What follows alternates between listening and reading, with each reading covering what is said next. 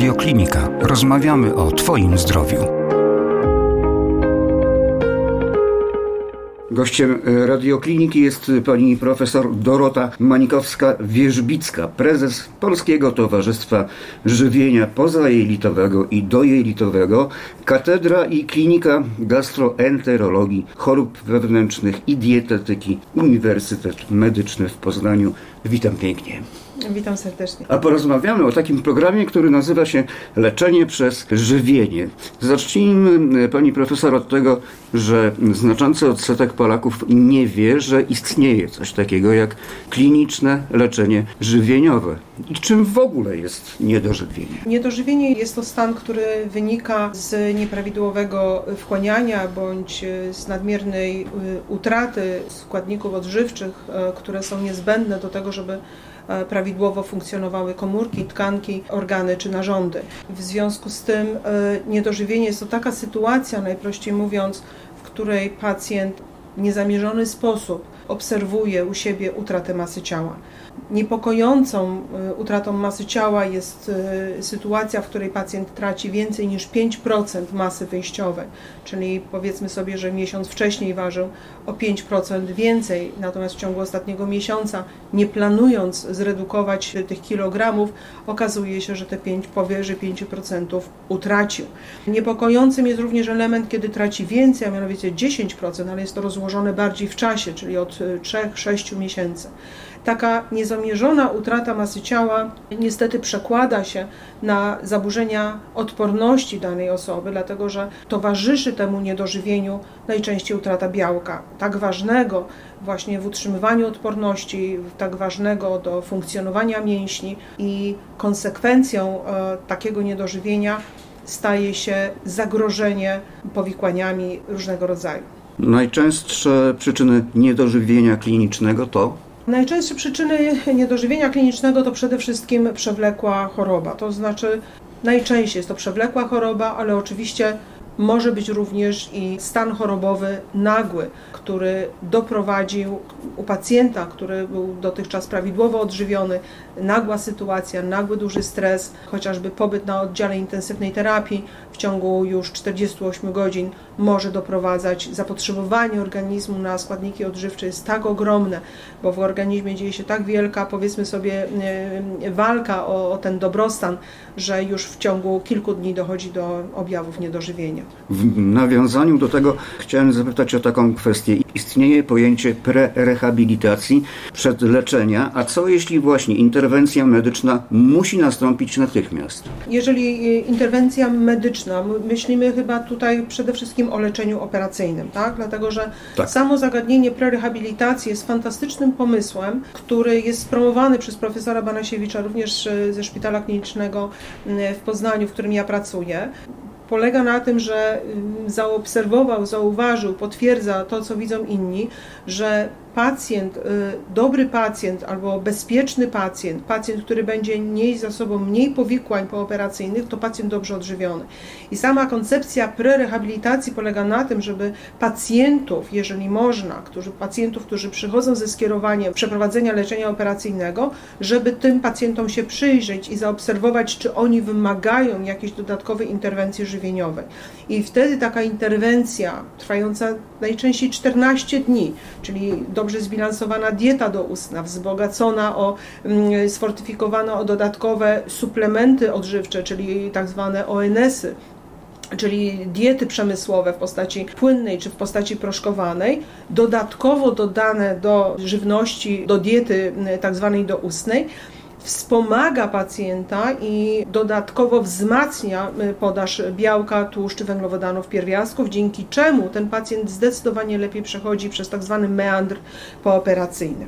No dobrze, pani profesor, ale ja dostrzegam tutaj pewną kwadraturę koła, bo statystyki pokazują, że około 70% pacjentów hospitalizowanych opuszczających szpital jest dramatycznie niedożywionych. Czy to wina szpitali, czy systemu? To znaczy, ja powiem inaczej.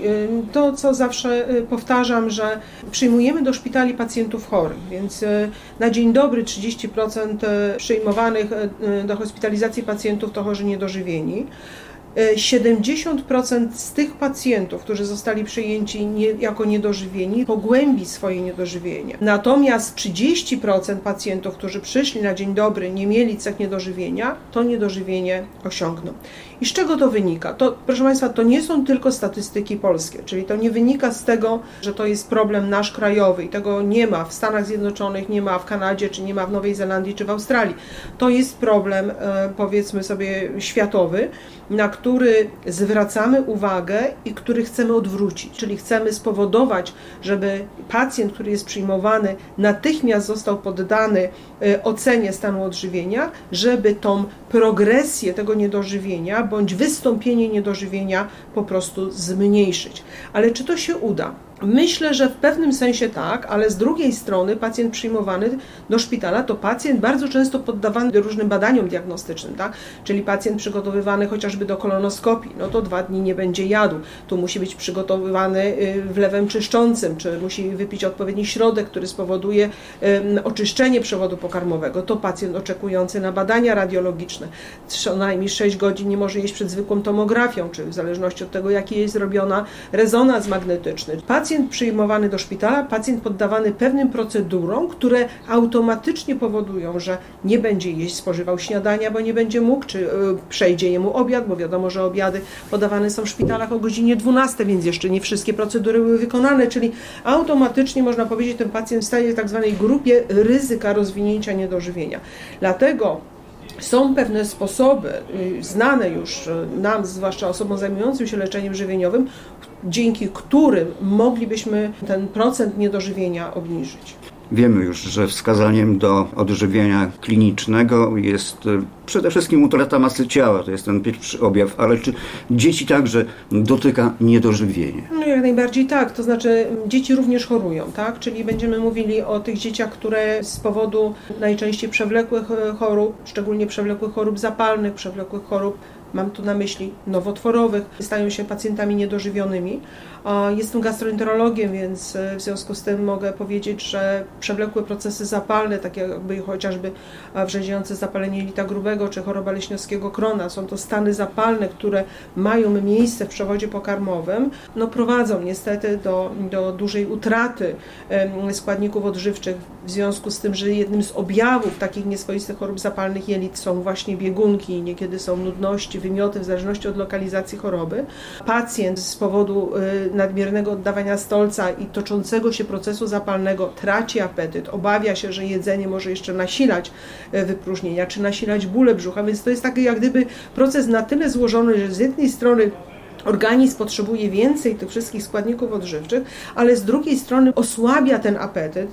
Jedzenie, czyli wykorzystywanie chorego przewodu pokarmowego powoduje też dolegliwości takie jak chociażby bóle brzucha, więc pacjent automatycznie jak gdyby od razu z urzędu mówi nie będę jadł, jak nie będę jadł, to będę miał mniejsze dolegliwości. I oni często tak obserwują, więc w momencie, kiedy my nie wejdziemy z taką interwencją żywieniową, no to mm, takie dziecko będzie pogłębiało swoje niedożywienie, a dziecko niedożywione to dziecko z zahamowaniem wzrastania, jak również z zahamowanym procesem y, syntezy bardzo ważnych hormonów. No oczywiście też odporności, ale te rzeczy są widoczne, więc jeżeli nie zareagujemy, nie będziemy wspierać tego leczenia, pacjenta leczeniem żywieniowym, to będą zaburzenia wzrastania, będą zaburzenia hormonalne, które w późniejszym okresie czasu będzie bardzo trudno odwrócić. Czy pacjent otyły może być niedożywiony? No niestety bardzo, bardzo często tak bywa, ale w jaki sposób możemy zweryfikować, czy mój pacjent e, Kowalski, który ma wagę 140 kg jest pacjentem, e, jest kandydatem, czy jest pacjentem zagrożonym niedożywieniem, bądź ma to niedożywienie? Bardzo proste pytania, to jest to, co na początku powiedziałam, a mianowicie pan Kowalski może zadać sobie to pytanie sami, sam na nie odpowiedzieć, a mianowicie, czy ja utraciłem masę ciała? E, czy ja jem normalnie, jem tak to samo, te, te same ilości, no, ale widzę, że chudnę, albo nie jem, bo straciłem apetyt i boję się i może teraz nie mam 140 kg, ale mam 120 kg.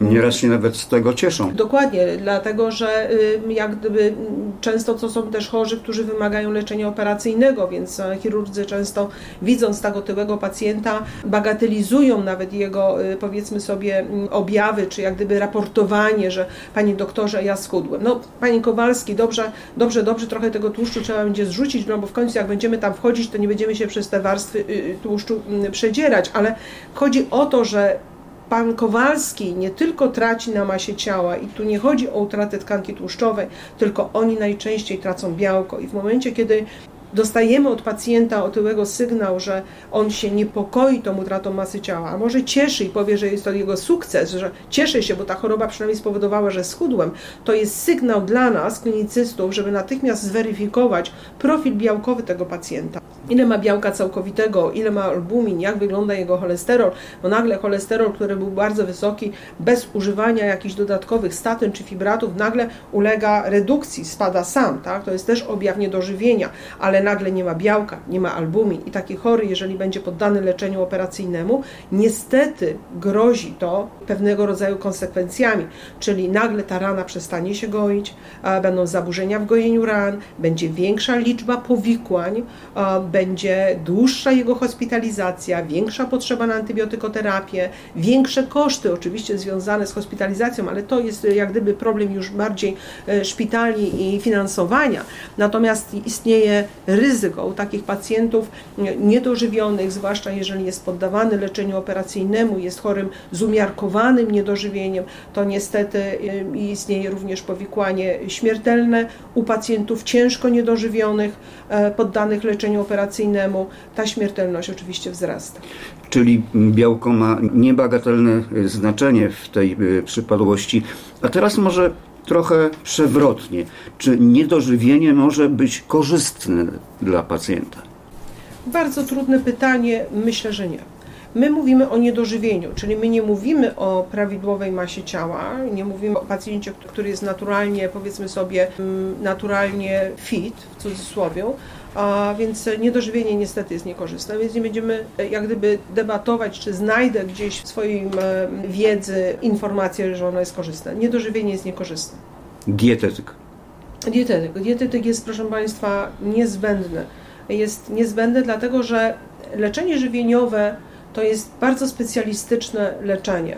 Leczenie żywieniowe to przede wszystkim jest prowadzone przez lekarzy, zajmujących się tym zagadnieniem. W tym leczeniu żywieniowym mówimy o e, wykorzystywaniu przewodu pokarmowego, czyli tak zwanym e, żywieniu dojelitowym, czyli z wykorzystaniem przewodu pokarmowego, albo z głębników, czyli takich rurek wprowadzanych przez nos do żołądka, czy do, przez nos do dwunastnicy, czy do jelita cienkiego. Zdecydowanie rzadziej ta opcja, ostatnia, ale u pacjentów, którzy wymagają takiej interwencji, takiego wsparcia żywieniowego, wytwarzamy sztuczne dostępy dostępy na przykład do żołądka czy do jelit określane jako gastrostomia czy jejunostomia. Natomiast w sytuacji, w której jeżeli nawet będziemy my jako ludzie mamy jak gdyby przygotowany przewód pokarmowy i to jest jedyne miejsce, które jest odpowiedzialne za trawienie i za wchłanianie, więc powinniśmy robić wszystko, żeby tą naturalną drogę, naturalny dostęp do przewodu pokarmowego również wykorzystywać po to, e, żeby pacjenta odżywiać. Ale bywa tak, że z jakiegoś powodu ten przewód pokarmowy albo nie mamy do niego dostępu, albo przewód pokarmowy nie funkcjonuje, bądź e, są przeciwwskazania do wprowadzenia żywienia ze względu chociażby na niedrożność mechaniczną, w związku z tym my musimy wtedy ingerować inaczej. Inaczej musimy tego pacjenta wspierać i rozpoczynamy wtedy żywienie pozajelitowe. E, żywienie pozajelitowe, jeśli jest na krótko, to podajemy poprzez cewniki wprowadzane do naczyń obwodowych. To może być taki dostęp maksymalnie 7 dni. Jeśli wiemy, że pacjent będzie wymagał tego rodzaju wsparcia żywieniowego przez dłuższy okres czasu, to wtedy wprowadzamy cewniki do większego naczynia, czyli tak zwanego naczynia centralnego, do żyły szyjnej, czy do boli czykowej, ale też mamy takich pacjentów, którzy z racji pewnych przewlekłych chorób, z powodu pewnych resekcji jelita, nie ma tego jelita wystarczającej e, długości, w związku z tym oni wymagają e, już żywienia pozajelitowego nawet przez kilka, kilkanaście lat i wtedy są zupełnie inne dostępy dla nich rekomendowane, tak zwane cewniki tunelizowane, schowane pod skórą, niewidoczne na szyi, w okolicy tutaj podobojczykowej, także to jest wszystko schowane dla tak zwanej protekcji. Żywienie dojelitowe, jeśli jesteśmy w stanie wykorzystać, używamy. Jeżeli nie możemy pokryć więcej niż 60% zapotrzebowania energetycznego drogą przewodu pokarmowego, włączamy często e, w tym samym czasie żywienie pozajelitowe. Czyli takie jest nasze myślenie. Dietetyk jest, powinien być tą osobą, która będzie e, wspierać pacjenta i wspomagać jemu na tyle dopasować dietę e, doustną, na tyle ją zmodyfikować, czy na tyle ją sfortyfikować, czyli wzmocnić na przykład ekstra podaż białka, ekstra podaż tłuszczu, czy ekstra podaż węglowodanów, czy sfortyfikować o dodatkowe tak zwane ONS-y, czyli do, doustne suplementy pokarmowe, które będą zawierały w sobie wszystko. Czyli na przykład powie Panie Kowalski, musi Pan przyjąć jeszcze ten produkt, tą dietę przemysłową w takiej formie, bo to dostarczy Panu wszystko. Czyli dostarczy białko, tłuszcze, węglowodany, pierwiastki śladowe, witaminy. Będę wiedziała, że podając Panu ten ONS, dostarczę Panu 300 kalorii, 400 kalorii dodatkowo i wiem, że Pan to wypije i wiem, że to się u Pana po prostu wchłonie. Dietetyk jest niezbędny. Niestety w szpitalach nie mamy dietetyków, nie mamy dietetyków klinicznych, co powoduje, że tak na dobrą sprawę cały obowiązek jak gdyby przejęcia opieki nad pacjentem żywieniowy pozostaje w rękach, w rękach lekarzy, którzy, jak podkreślam, my nie jesteśmy edukowani, szkoleni do prowadzenia żywienia doustnego. To nie jest w ramach naszej profesji. Ale z tego, co się orientuję, następuje pewien progres, jeśli chodzi o dietetyków e, klinicznych, ale to już e, temat na zupełnie inną rozmowę. Dietetyk to jedno, a wsparcie psychologiczne? No, bardzo ważne zagadnienie, dziękuję za to pytanie. Proszę Państwa, e, pacjent, który jest kandydatem do leczenia żywieniowego, jest to pacjent, który no, już rozpoczął tak zwany meandr choroby, to znaczy, że ten proces chorobowy już trwa. To jest pacjent, który na pewno, gdzie niedożywienie przekłada się na pewnego rodzaju zaburzenia mm, umysłowe. Mówi się, że utrata od 10 do 25% e, masy wyjściowej przekłada się na apatię, na depresję, na lęki. Jest to objaw, który wynika z tego, że ośrodkowy układ nerwowy nie dostaje tego, co powinien dostać zapotrzebowanie jest duże, ale ośrodkowy układ nerwowy tego nie dostaje. I teraz nawet nie chcę powiedzieć, że y, mm, wsparcia psychologicznego y, wymagają tylko ci pacjenci, którzy tyle utracili na masie ciała. Sama procedura włączania leczenia żywieniowego, okaleczania pacjenta, bo to, czy my wprowadzimy, proszę Państwa, tylko zgłębnik, który możemy od razu automatycznie wyciągnąć, nie jest to jakaś bardzo obarczająca procedura, ale pacjent, jego świadomości, on widzi tą rurkę i on ma poczucie zwiększonego nieszczęścia. Jest jest to pacjent, które, którego Taka my sytuacja stygmatyzująca trochę. No w pewnym sensie tak, dlatego uważam, że w pewnym sensie stygmatująca. Po drugie, jeśli temu pacjentowi bardzo często mówimy, proszę teraz nie jeść, tak, bo będziemy Pana odżywiać właśnie pozajelitowo, albo będziemy Pana odżywiać dojelitowo. Wolałabym, żeby Pan teraz nie jadł, bo dieta, którą Panu podaję, ma mieć e, efekt, wykazać efekt terapeutyczny na to jelito, więc nie chcę, żeby Pan dodatkowo coś wprowadzał, bo dodatkowo wprowadzony pokarm zawierający więcej cukrów, czy jakichś związków chemicznych, emulsyfikatorów i tak dalej, będzie zaburzać nam e, odpowiedź na leczenie. W związku z tym ten pacjent nie je, ten pacjent obserwuje, że e, koledzy z sali, czy współpacjenci z sali, oni normalnie spożywają mm, obiad, więc ten obiad pachnie, a oni tylko mogą na niego popatrzeć, pomyśleć, dobrze, że będę się starał być dzielny. Wsparcie w ogóle, ja uważam, że, że każdy pacjent, który zaczyna się, jesteśmy bardzo różni, mamy różną siłę do walki z chorobami i jeżeli jest to zwykła grypa, bardzo często dajemy sobie radę, czyli jesteśmy takimi, mam wrażenie, jesteśmy krótkodystansowi, to znaczy, dobra, e, damy radę, tydzień, dwa tygodnie pochoruję, ale ja już chcę widzieć to światełko w tunelu. A niestety w chorobach przewlekłych tego światełka w tunelu e, nie ma. Więc ten pacjent jak gdyby zostaje obdarowany już obciążeniem i on ma bardzo wiele pytań, ale w każdym razie ma poczucie, że jemu się dzieje krzywda. W związku z tym psychoterapeuta powinien być. I są w świecie mm, ośrodki, w którym prowadzi się leczenie żywieniowe, gdzie podczas wizyt czy podczas obchodu wizytujących tych pacjentów jest nie tylko lekarz, pielęgniarka, ale jest dietetyk, jest farmakolog kliniczny, jest psycholog, jest psychiatra. I chyba tak powinno być czyli pracujecie też e, zespołowo. A propos... Może nie tyle, że pracujemy zespołowo, powiedziałam, że takie, y, takie y, powiedzmy sobie standardy bywają na Zachodzie. A propos słowa leczenie, y, jak się ma problem niedożywienia do metabolizmu leków? Wiem, że to bardzo, bardzo szeroki temat, ale tak, temat tak w skrócie. Jest, temat jest bardzo szeroki, natomiast e, najważniejsze chyba przy metabolizmie jest przede wszystkim przetransportowanie tego leku, czyli e, nie tylko leków, ale również i hormonów, które my normalnie produkujemy. E, pacjent niedożywiony to pacjent niedobiałczony, to jest to, co żeśmy sobie powiedzieli. Głównym białkiem transportującym hormony, jak również i leki, to są albuminy. Te albuminy tutaj spadają w związku z tym w momencie, kiedy nie ma wystarczającego białka transportującego, podane leki doustne e, w dawce standardowej, niedopasowane często do pacjenta, w związku z tym one stają się potencjalnie toksyczne dla pacjenta. Toksyczne nie tylko, e, toksyczne również dla oczywiście pacjenta narządu, więc dochodzi częściej do uszkadzania, czy to nerek, czy wątroby, w zależności od tego oczywiście, gdzie ten lek powinien być metabolizowany. Także pacjent, który stąd też zasugerowałam albo powiedziałam myślenie życzeniowe, jakbyśmy chcieli, żeby również przy trudnych pacjentach na leczeniu żywieniowym był farmako, mm, powiedzmy sobie, farmaceuta kliniczny, który pomoże nam w dopasowaniu dawki, powie słuchaj, zamieńmy ten lek na tamten lek.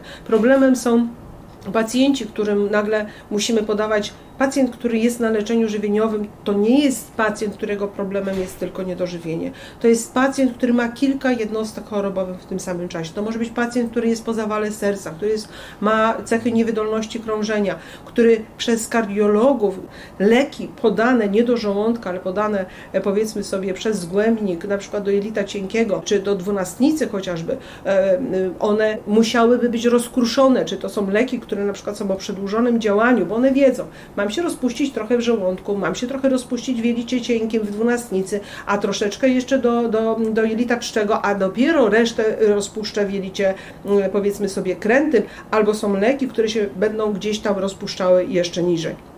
W związku z tym, jeżeli taki lek, który ma zakodowany w swoich osłonkach czas, e, powiedzmy się, e, aktywowania, no to jeżeli my go będziemy rozkruszać i podawać bezpośrednio przez pega e, do żołądka, czy właśnie przez zgłębnik do, do, do żołądka, czy do dwunastnicy, ten lek, który potencjalnie miałby być dla pacjenta korzystny, może stać się po prostu niekorzystny. Na finał proszę odnieść się do refleksji, że ludzie w Polsce, ale i na całym świecie, mimo dostępu do różnych dóbr żywieniowych są niedożywieni. To znaczy, ja bym chciała powiedzieć, że y, jeżeli mówimy o ludziach, którzy są niedożywieni, to my nie mówimy najczęściej, to znaczy owszem, możemy mówić o zaburzeniach odżywiania, możemy mówić o anoreksji, czy możemy mówić o bulimii, bo to będą kandydaci do niedożywienia.